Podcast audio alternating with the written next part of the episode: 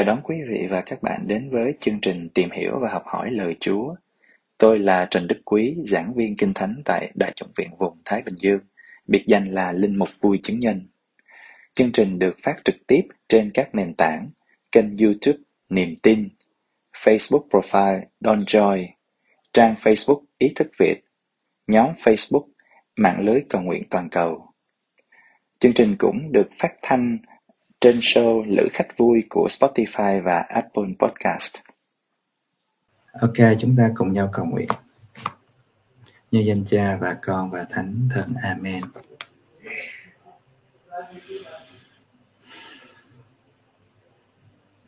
Lạy Cha hằng hữu, chúng con xin chúc tụng và tạ ơn Cha vì những ân lành mà Cha đã tuôn đổ xuống trên mỗi người chúng con. Vì sự sống và tình yêu cha đã chào bạn và đặc biệt là chúng con thấy được tình yêu cha thể hiện nơi thánh tâm Chúa Giêsu con một cha. Và giờ đây xin cha tiếp tục đồng hành, hướng dẫn chúng con trong giờ livestream này, để chúng con ngày một hiểu biết hơn về tình yêu của cha thể hiện nơi thánh tâm Chúa Giêsu. Chúng con cầu xin nhờ Đức Giêsu Kitô Chúa chúng con Amen. Nhân cha và con và thánh thần. Amen.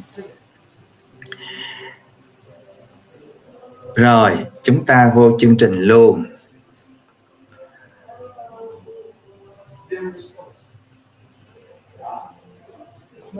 Nào, bản văn, đọc bản văn cho mọi người thấy bản văn luôn.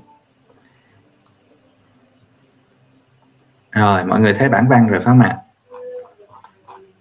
Bài đọc 1 trích từ trong uh, sách đệ nhị luật ở chương 7 từ câu 6 đến câu 11.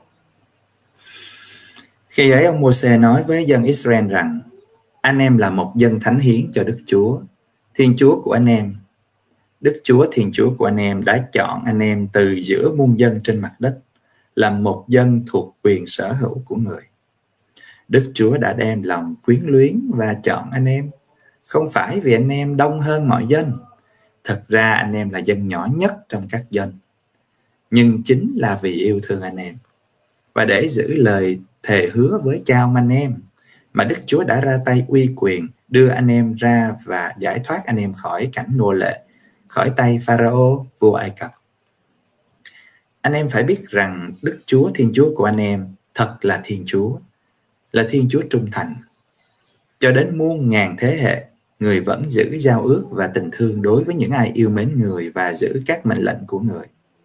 Còn ai thù ghét người thì người nhằm chính bản thân nó mà trả đũa, khiến nó phải chết.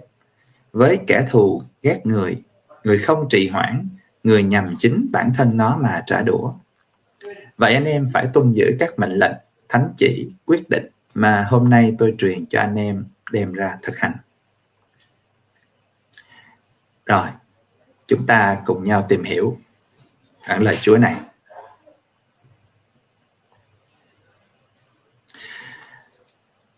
Trước hết, dân thánh hiến cho Thiên Chúa hay là dân thánh của Thiên Chúa có nghĩa là gì? À, dân thánh chứ không phải có nghĩa là dân này là hoàn toàn là thánh thiện. Nó đơn giản có nghĩa rằng là dân được Chúa chọn dân riêng của Chúa. Dân được Chúa dành riêng ra chọn làm gia nghiệp riêng. Vậy thôi chứ nó không có nghĩa vấn đề luân lý thánh thiện thánh thiện gì ở đây. À, mọi người hiểu cái chữ dân thánh. À, hay chúng ta gọi là bây giờ chúng ta gọi là hội thánh á. Ờ, chúng ta giáo hội hay còn có người là hội thánh. Nghe có vẻ ghê gớm nhưng mà hội thánh là đầy tội lỗi ra đấy. Ha có nghĩa là mình tin rằng là mình được chọn. À, thì cái này là cuốn sách của niềm tin dân do thái họ viết. Họ là được dân chúa chọn. Họ là dân của chúa chọn. Dân riêng được tách riêng đặc biệt. À, coi như là chúa ưu ái một cách đặc biệt. Cái này họ viết từ cái niềm tin của họ chứ chúa yêu hết tất cả các dân. Nha. À, rồi họ viết à, tác giả sách đệ nhiều là viết tiếp thiên chúa đem lòng quyến luyến yêu thương họ. Không phải là họ có tài cán gì hết. Họ là dân nhỏ nhất luôn còn nhúm dân à. À. Chúa đem lòng quyến luyến có nghĩa là sao? Chúa tự buộc mình vào cái mối tương quan với dân Do Thái. À, có nghĩa là họ cảm nhận điều đó. Họ viết từ cái cảm thức đức tin tin rằng là Thiên Chúa yêu thương họ vô cùng, tự buộc mình vào trong cái mối tương quan với họ à.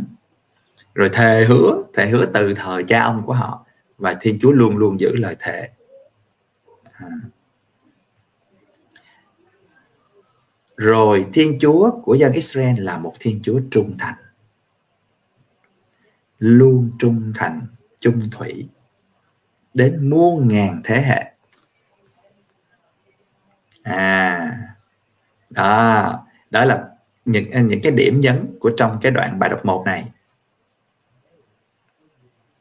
Đức Chúa, Thiên Chúa của dân Israel là một Thiên Chúa trung thành. Coi như là dân Israel cứ bất trung đối với Chúa hết lần này đến lần khác, nhưng Chúa vẫn cứ mãi trung thành với họ. Có một câu chúng ta cần phải giải thích ở đây chúng ta nghe hơi bị à, à, coi như là chói tai một chút. Là ai thù ghét thiên chúa thì thiên chúa sẽ trả đũa ngay vào mặt nó. Và nó phải chết. Câu đó coi như là được lặp lại đến hai lần luôn. Câu đó có ý nghĩa gì? Nó thể hiện cái tâm thức gieo nhân nào gặt quả đó của người do thái à cách nào đó họ cũng tin, tin theo thuyết nhân quả đó. Ờ anh làm sao là anh anh nhận vậy? À sách thánh của người do thái. Và bây giờ chúng ta nhận là sách của ước cũng là sách thánh của chúng ta đó. Có nha có những yếu tố mang tính giống như nhà nhân quả đó. Coi như là làm tốt được thưởng làm xấu là bị phạt. Ừ. yêu chúa chúa yêu lại ghét chúa là chúa ghét lại và chúa trả đũa vào mặt cho chết luôn. À nhưng mà có chúa nào vậy không? Mọi người nghĩ kỹ coi. Có chúa nào?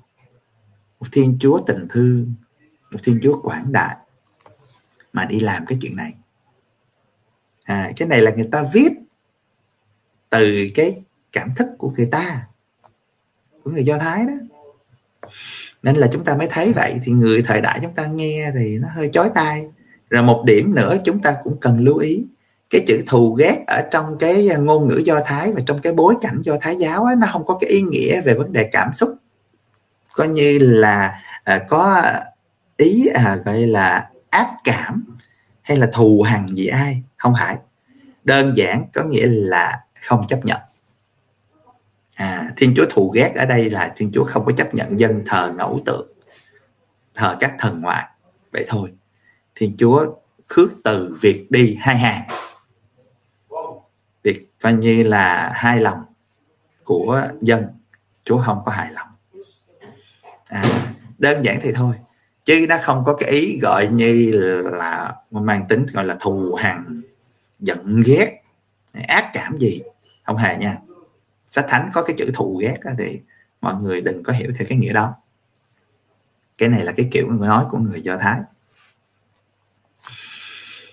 đó nói tóm lại là bài đọc một đó là những ý chính nhấn về vấn đề dân thánh hiến dân được chúa chọn. À, và chúa đem lòng yêu thương quyến luyến chăm sóc bảo vệ dân trung thành với dân mãi muôn đời.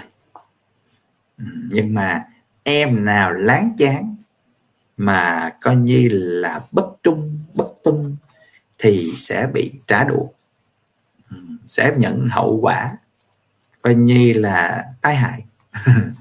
Đây thì có nghĩa là cái này là nó nói lên cái tâm thức của người do thái à, cái não trạng của người do thái. Chúng ta sang à, bài đọc 2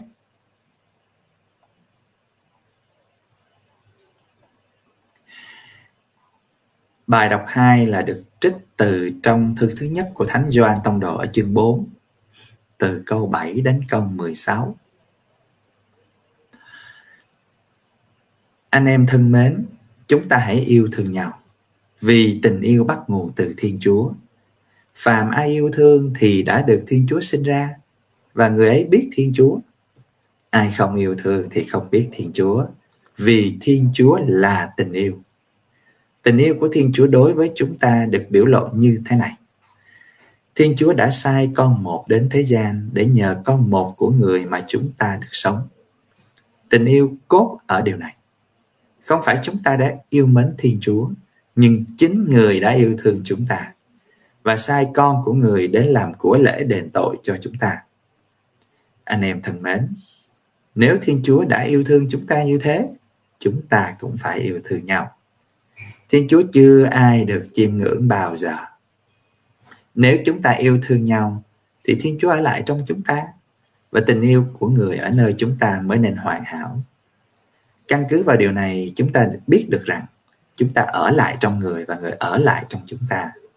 Đó là người đã ban thần khí của người cho chúng ta. Phần chúng tôi chúng tôi đã chiêm ngưỡng và làm chứng rằng chúa cha đã sai con của người đến làm đấng cứu độ thế gian. Hễ ai tuyên xưng đức giêsu là con thiên chúa thì thiên chúa ở lại trong người ấy, và người ấy ở lại trong thiên chúa. Còn chúng ta chúng ta đã biết tình yêu của thiên chúa nơi chúng ta và đã tin vào tình yêu đó. Thiên chúa là tình yêu. Ai ở lại trong tình yêu thì ở lại trong thiên chúa, và thiên chúa ở lại trong người ấy. Rồi, chúng ta cùng nhau tìm hiểu đoạn này. Rõ ràng, chúng ta thấy cái chủ đề nổi bật ở trong bài đọc 2 này là gì? Là tình yêu. Đúng không nào? À. Tại sao chúng ta phải yêu thương nhau? À tại vì là rõ ràng thiên chúa là nguồn tình yêu. Chúng ta được thông dự vào sự sống của ngài. Thì dĩ nhiên chúng ta cũng chia sẻ tình yêu và chúng ta lấy được từ nguồn tình yêu đó.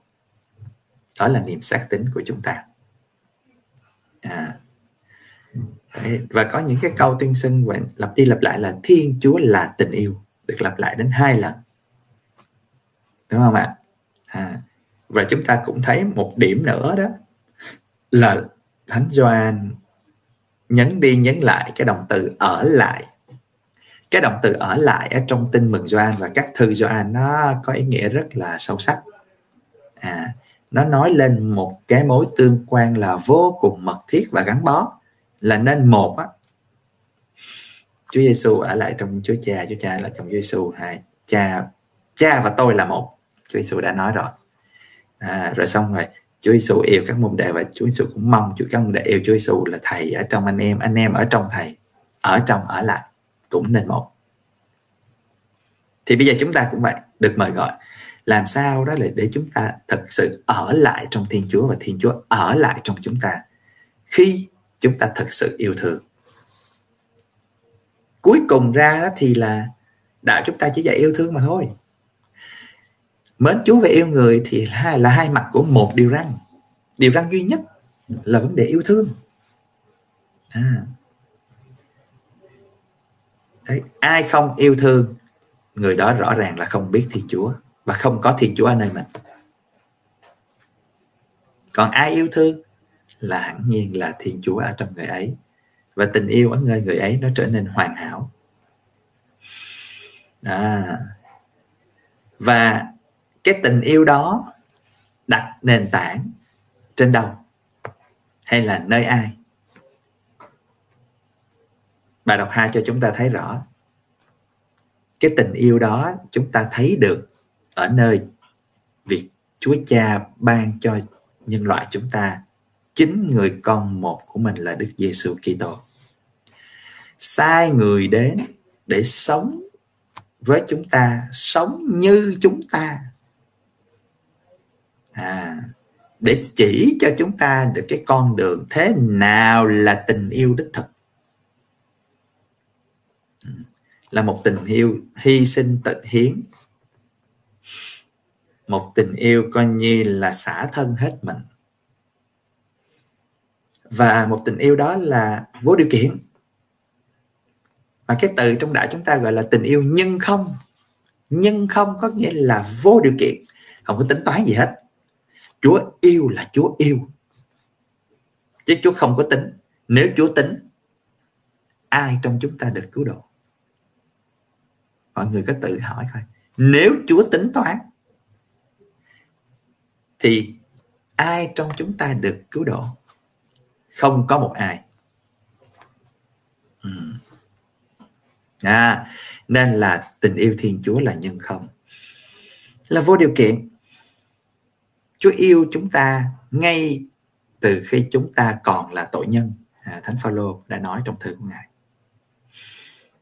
À, và khi chúng ta yêu thương nhau à, kính yêu thiên chúa đó là sự thể hiện rất là rõ ràng là thần khí chúa đang sống ở trong chúng ta. Thần khí của thiên chúa thần khí của đức giêsu kitô đang ngự ở trong chúng ta. Hmm. Và chính thần khí đó để thúc đẩy chúng ta tuyên xưng đức tin. Đức Giêsu Kitô là con Thiên Chúa. Là Thiên Chúa thật. Thiên Chúa tình yêu. À. Có một cái câu chúng ta đọc lại đó là sách thánh, bài đọc 2 nói chúng ta đó, chúng ta biết và tin vào tình yêu Thiên Chúa. Đó là một câu coi như là phát biểu hùng hồn. Chúng tôi đã biết được cái tình yêu đó và chúng ta tin vào cái tình yêu đó. Và Đức Giêsu Kitô, con Thiên Chúa. Chúng tôi thấy được cái tình yêu đó qua con người Giêsu đây nè.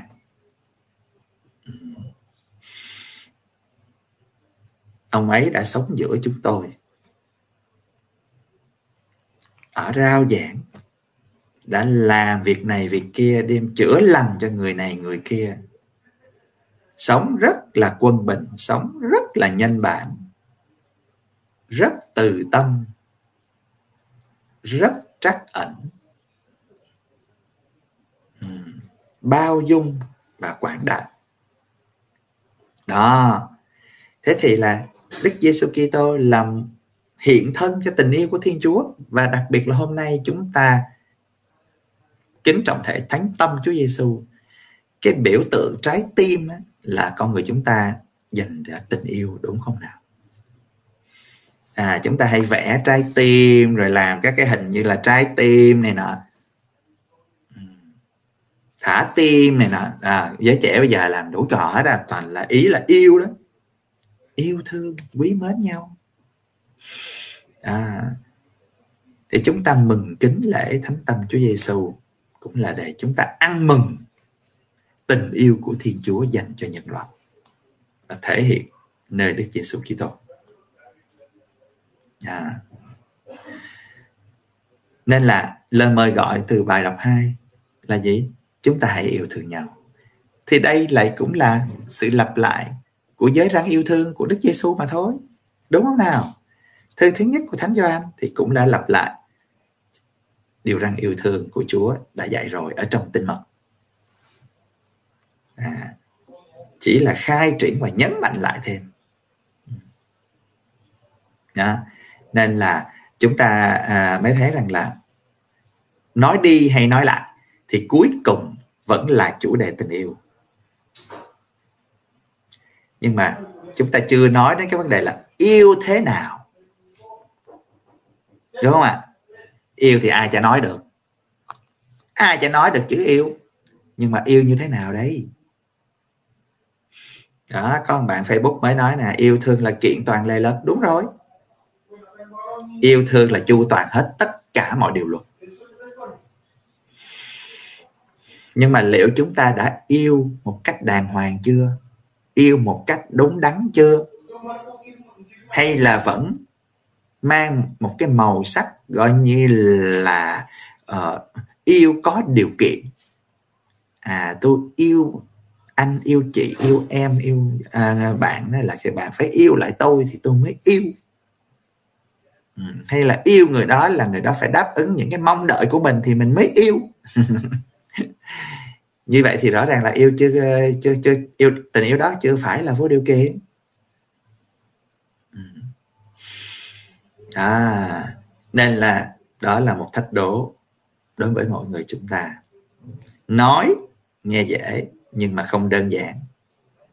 Đúng không nào? Nghe thì nói đơn giản nhưng mà khi làm cả một vấn đề. Tại vì chúng ta còn bị ràng buộc bởi nhiều yếu tố lắm. Bởi thí dụ như là cái bối cảnh văn hóa à, nói chung rồi riêng gia đình của mình nói riêng rồi những tổn thương vân vân và vân vân. À, đấy có một bạn nói yêu như thế nào cho chuẩn như Chúa yêu học cả đời đó thì bởi vậy chúng ta cứ phải đọc kinh thánh đặc biệt là tin mừng để học cách Chúa yêu như thế nào để mà bắt chước. Vậy thôi. À, chứ à, không có đọc kinh thánh không có chịu à, học hỏi thì sao biết cách Chúa yêu thế nào? Chúa bày tỏ cái cách ngài yêu á ở trong sách thánh đó đặc biệt là tin mừng đó. À, mà bây giờ chúng ta mà không có chịu đọc kinh thánh à, học kinh thánh à, suy gẫm lời Chúa thì làm sao chúng ta biết thế nào là là yêu như Chúa? Đấy bởi tôi cứ nhấn đi nhấn lại là làm sao để tập trung nhìn vào Giêsu Chúa chúng ta thầy chúng ta người bạn đồng hành với chúng ta trên con đường đi về với Thiên Chúa. Ừ. Đó là bài đọc 2. Chúng ta đến với bài tin mừng.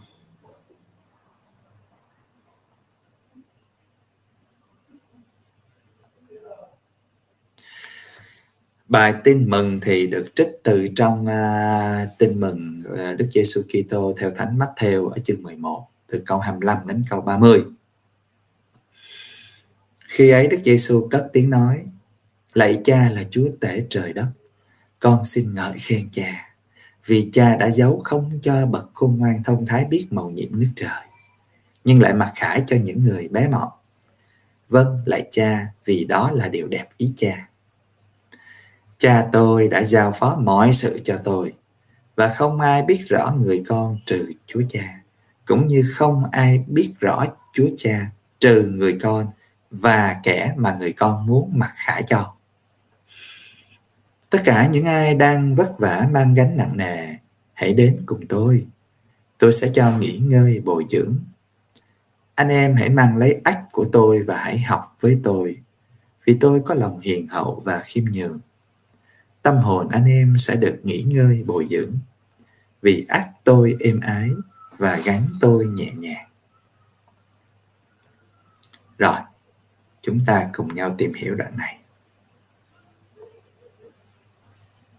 Ừ. trước hết à gồm ngay câu đầu tiên.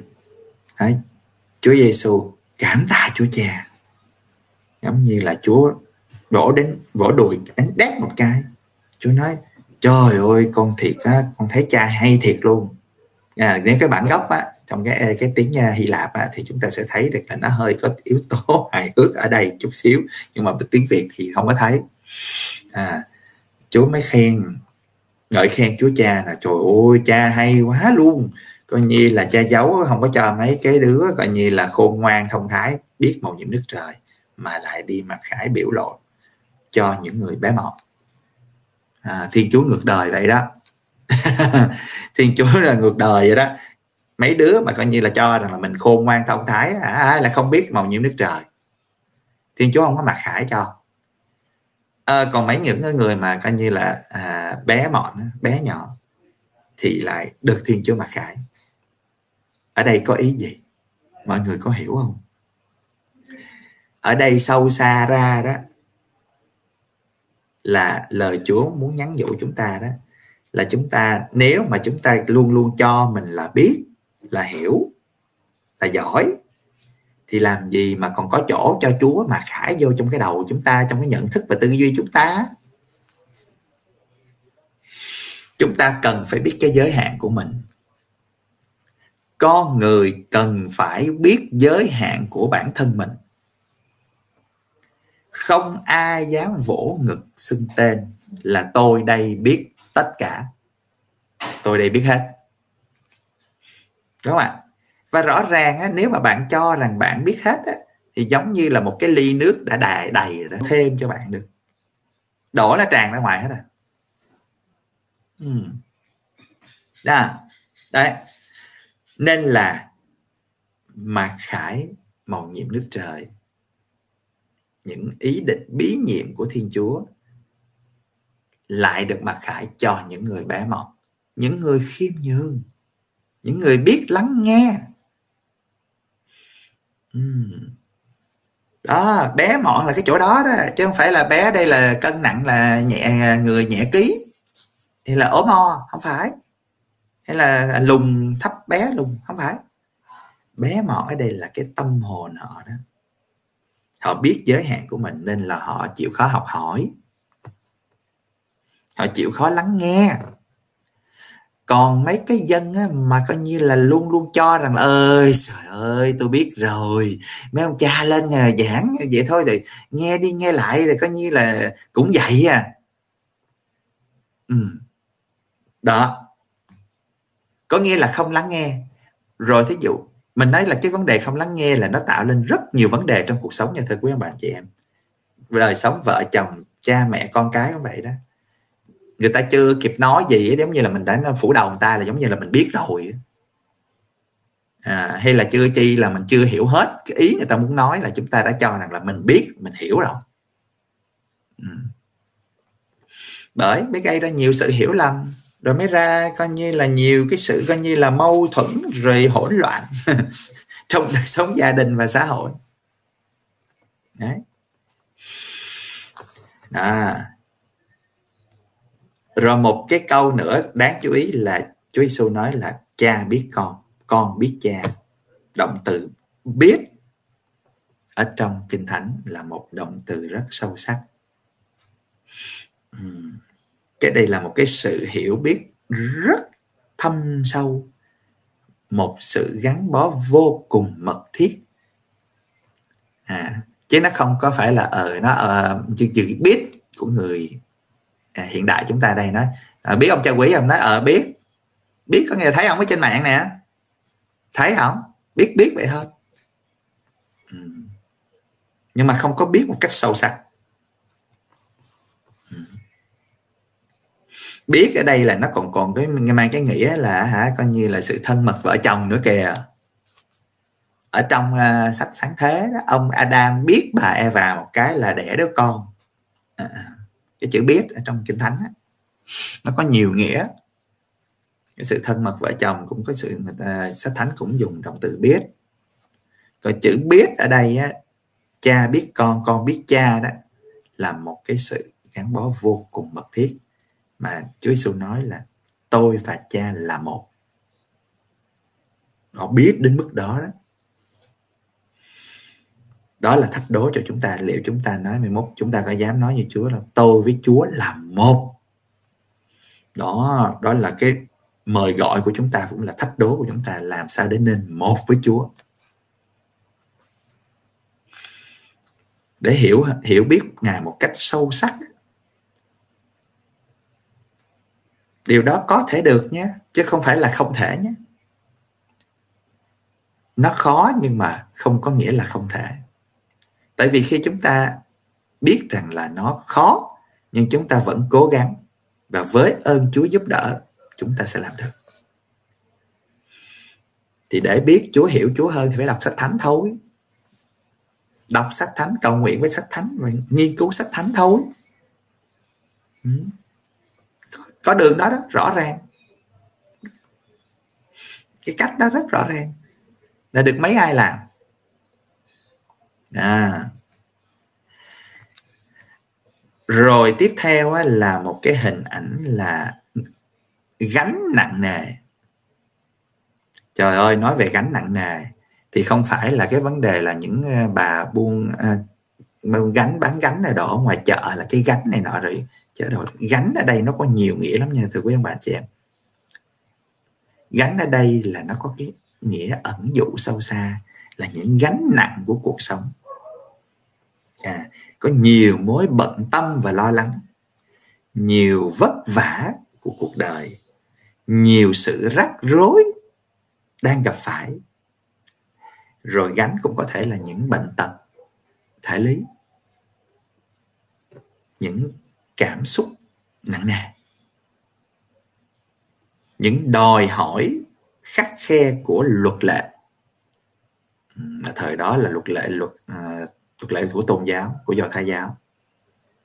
Thời nay thì bây giờ lại lại có luật giáo hội với lại là luật ấy là có những cái luật đó vô cùng khắc khe. Coi như là làm cho người ta cảm thấy nặng nề. Đúng không ạ? Đó thì có nghĩa là có một đôi vai này thôi mà dân coi như là gánh biết bao nhiêu cái gánh ở trên lưng của mình trên vai mình. À, cái chúa mới kêu mời này ơi anh chị em quý ông bà anh chị em này các con à, hãy đến đây những ai mang gánh nặng nề. À, đến với thầy để thầy cho anh chị em được nghỉ ngơi bồi dưỡng à cái sự nghỉ ngơi bồi dưỡng này là cái gì vậy? Đến với Chúa Giêsu sẽ được nghỉ ngơi bồi dưỡng. Có phải là một cái sự gọi như là nằm phè rồi à, hưởng thụ? À, rồi đi, đi giống như là đi nghỉ mát ở đâu đó. Nghỉ dưỡng ở đâu đó ở khung resort nào đó phải chăng lời Chúa có ý đó? Không thể. Ừ. À cái sự nghỉ ngơi bồi dưỡng này đó nó chỉ có được với những tâm hồn thực sự phó thác tín thác. Ừ. À, có nghĩa là trong cái khả năng của mỗi người mà Chúa ban cho đó, cái hoàn cảnh của mình phải gặp phải đó, thì chúng ta làm mọi cách để có được cái sự tốt nhất, đúng không ạ? Ai chẳng muốn điều đó. Nhưng sau khi chúng ta đã làm hết cách rồi, thì chúng ta hãy phó thác một cách hoàn toàn vào thánh ý quan phòng của thiên chúa. Chúng ta tin cậy ngài. Chúng ta biết rằng là chúa biết thế nào là tốt nhất à, để chúng ta phó thác cho ngài. Để rồi chúng ta có được cái sự nghỉ ngơi này nè. Cái sự bình an đó, cái sự an yên đó, bình an bình yên trong tâm hồn đó. Chứ không quá lo lắng. Những người mà quá lo lắng đó là dấu hiệu thiếu lòng trong cậy thiếu đức trong cậy khi bạn quá lo như vậy rõ ràng là bạn muốn lo phần của chúa luôn rồi còn gì nữa. Nếu mà bạn cứ lo, ngồi đó mà cứ lo này, lo kia rồi vẽ ra đủ mọi những cái tưởng tượng ở trong đầu thì rõ ràng là chúng ta có nghỉ ngơi đâu. Chúng ta có để cho cái tâm à, tâm trí mình nghỉ ngơi đâu. Và rõ ràng là chúng ta đâu có thực sự tin tưởng Chúa đâu. Hả? đúng không ạ? Chúng ta đòi lo luôn phần của Chúa luôn. À.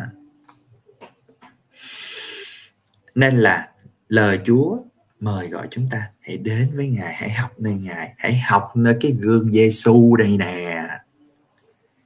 Phó thác hết sau khi đã làm hết mình, làm hết cách. À. đó, Chúa mới nói là, hãy đến đây và hãy mang lấy cái ách của tôi mọi người có biết cái ách không ạ? Những người nào ở nhà quê thì chắc có sẽ là sẽ sẽ hiểu hơn. Người thành phố thì không có thấy mấy. Cái ách để vô cái cái, cái cổ của con, ờ, con trâu con bò đó nó, nó kéo cày kéo xe này nọ đó. Ừ. Cái ách nhưng mà cái ách ở trong sách thánh á, đây là hình ảnh ẩn dụ nhằm ám chỉ lề luật ám chỉ lời giảng dạy. Ở đây cụ thể là ách của Chúa Giêsu là những lời giảng dạy của Chúa Giêsu giáo huấn của ngài.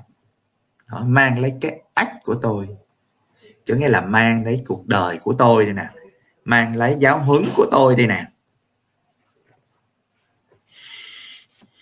Đó. Và rồi Chúa chỉ đưa ra có hai điểm để chúng ta học thôi hai cái đặc tính học với tôi vì tôi hiền lành và khiêm nhường Chúa kêu gọi tất cả chúng ta học nơi Chúa sự hiền hậu và khiêm tốn. Đó. Hiền hậu để làm gì? Khiêm tốn để làm gì? Hiền lành trong cái cách ứng xử với anh chị em. Trong cái sự gọi như là đón nhận cảm thông. À. Đấy và coi như là chấp nhận những cái sự khác biệt.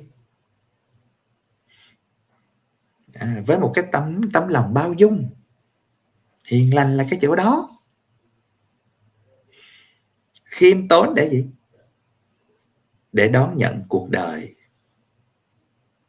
để biết mình là cần có chúa.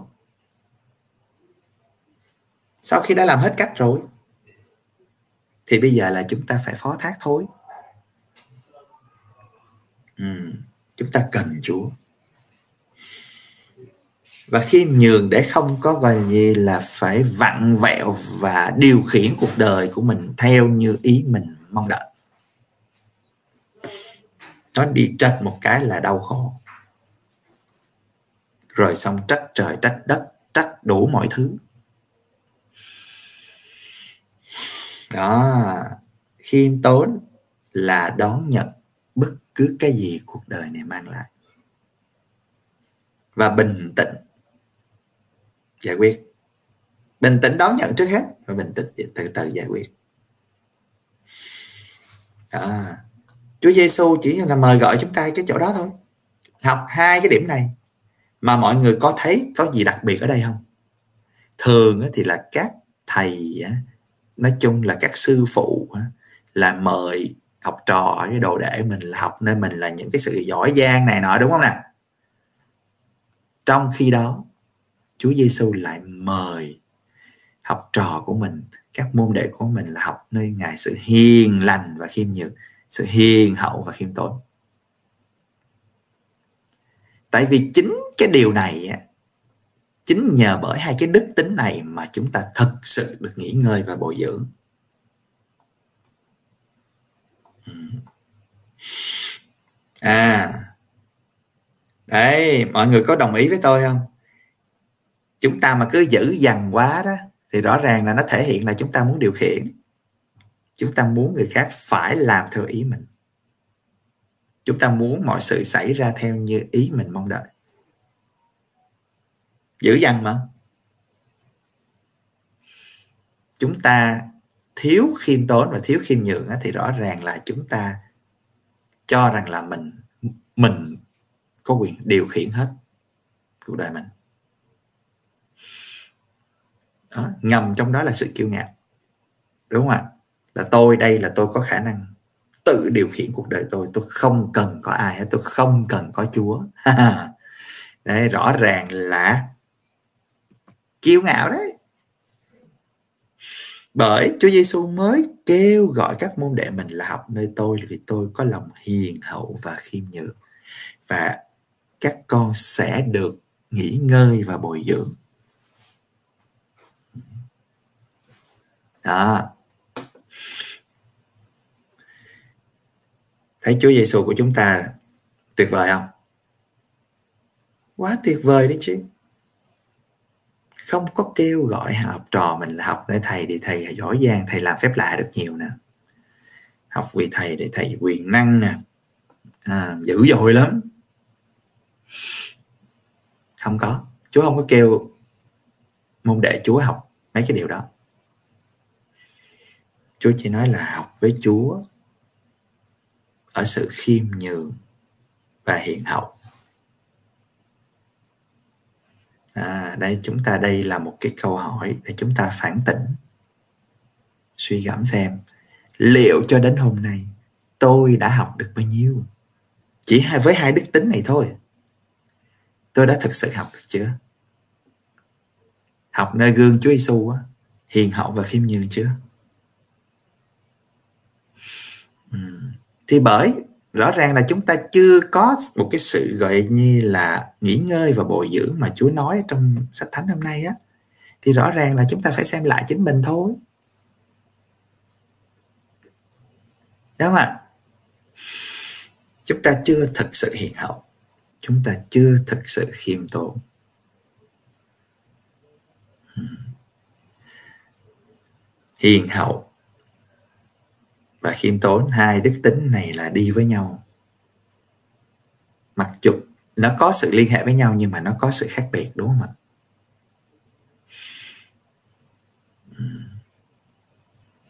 À, nên là một điểm nữa tôi muốn chia sẻ với quý ông bà anh chị em ở chỗ này á là tôi cũng uh, hay mới gần đây tôi chia sẻ với lại các thầy trong chuẩn viện á. mọi người có để ý không? Hai cái yếu tố này á nó mang tính nữ là nữ tính. Nó không phải là nam tính. Nam tính thường là muốn khẳng định mình. Dữ dằn lắm thể hiện mình. Và nam tính á, coi như là đó vì cái vấn đề muốn khẳng định mình thì nó dễ dẫn đến kiêu ngạo. Ừ.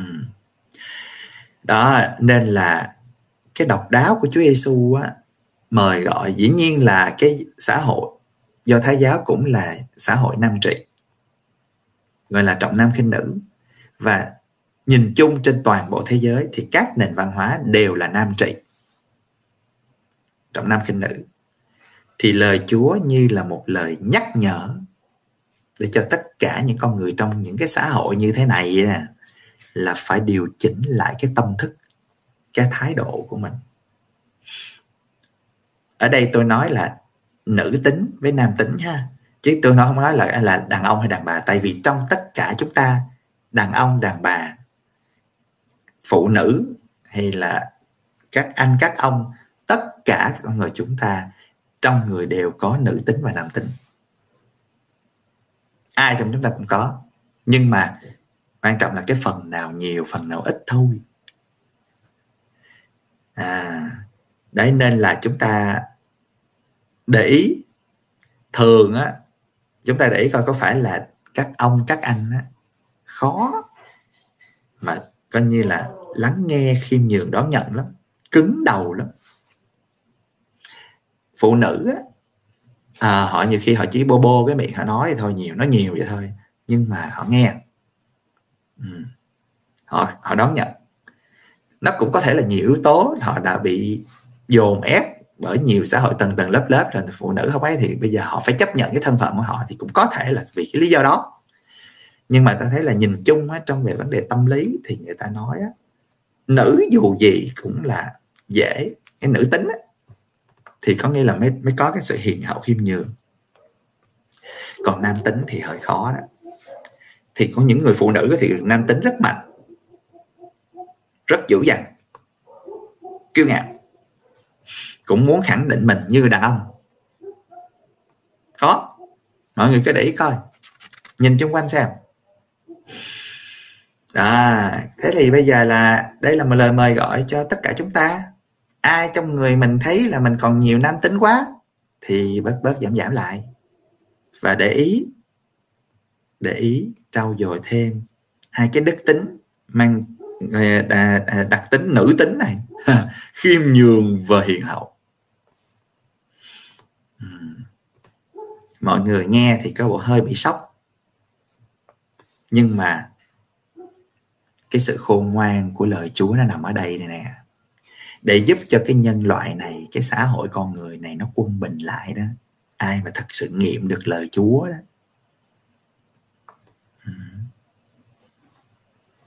À, để chúng ta lấy lại quân bình.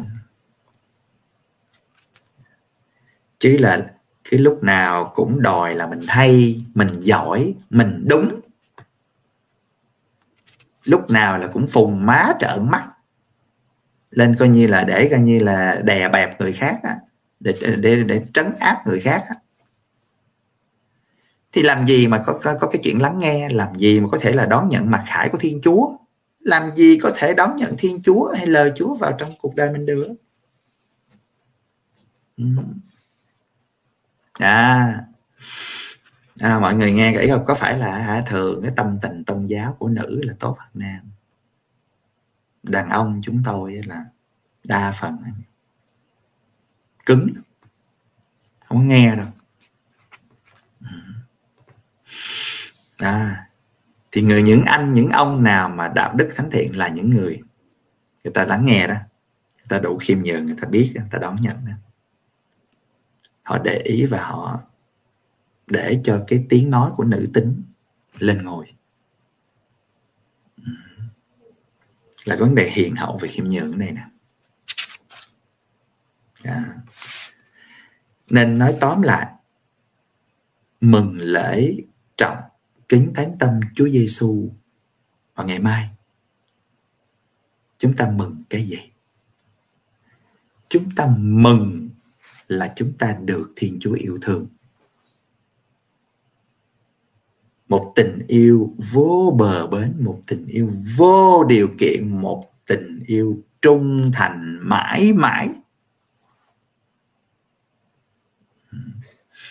và tình yêu đó được thể hiện rất rõ ràng nơi thánh tâm Chúa Giêsu. Thánh tâm Chúa Giêsu ở đây không phải chỉ là một cái trái tim của một cái ông Giêsu sống cách đây mấy ngàn năm, không phải. Nó là cuộc đời, nó là giáo huấn của Đức Giêsu Kitô. Mà chúng ta để biết và học được á, thì chỉ có một cách là chịu khó đọc sách thánh, học sách thánh và cầu nguyện với sách thánh đặc biệt là tin mừng. Tin mừng là chủ yếu tập trung vào Đức Giêsu Kitô. Nhưng các sách khác từ trong cựu ước cũng đã nói về Đức Giêsu Kitô đó. đó, tóm lại là như vậy.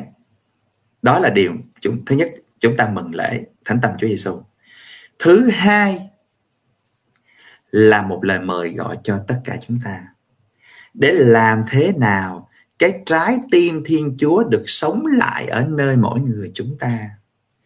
Chúng ta hòa cùng một nhịp đập với trái tim chúa để rồi yêu thương đón nhận anh chị em chúng ta một cách vô điều kiện. Cho dù là có những tổn thương, đau đớn, nhưng chúng ta vẫn tiếp tục tha thứ và đón nhận. Quảng đại và khoan dung. Chúng ta để cho trái tim mình có những rung động trắc ẩn và thương cảm giống như trái tim Chúa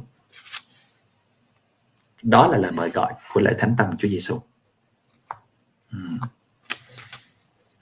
đó. điểm thứ nhất, chúng ta ăn mừng. Chúng ta tạ ơn Chúa vô cùng là Chúa yêu chúng ta, cho dù chúng ta có là gì để chăng nữa. Chúng ta có làm gì để chăng nữa, Chúa vẫn cứ yêu. Không hề tính toán.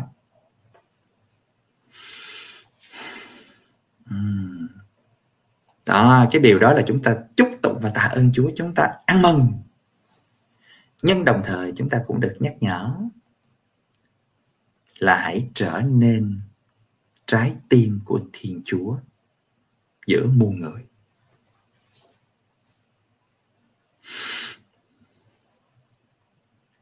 Ok tôi cảm thấy như vậy cũng khá là đầy đủ rồi à, cho buổi chia sẻ tối hôm nay của chúng ta. Thì chúng ta đọc qua ba bài đọc sách thánh của lễ kính trọng thể thánh tâm Chúa Giêsu. Xin chân thành cảm ơn tất cả quý vị và các bạn đã chú ý lắng nghe. Để góp phần loan báo tin mừng và nâng dậy niềm tin, xin hãy bấm like, share hoặc chia sẻ kênh. Để nhận được những thông báo cập nhật mới nhất của kênh, xin hãy bấm đăng ký kênh. Xin chân thành cảm ơn.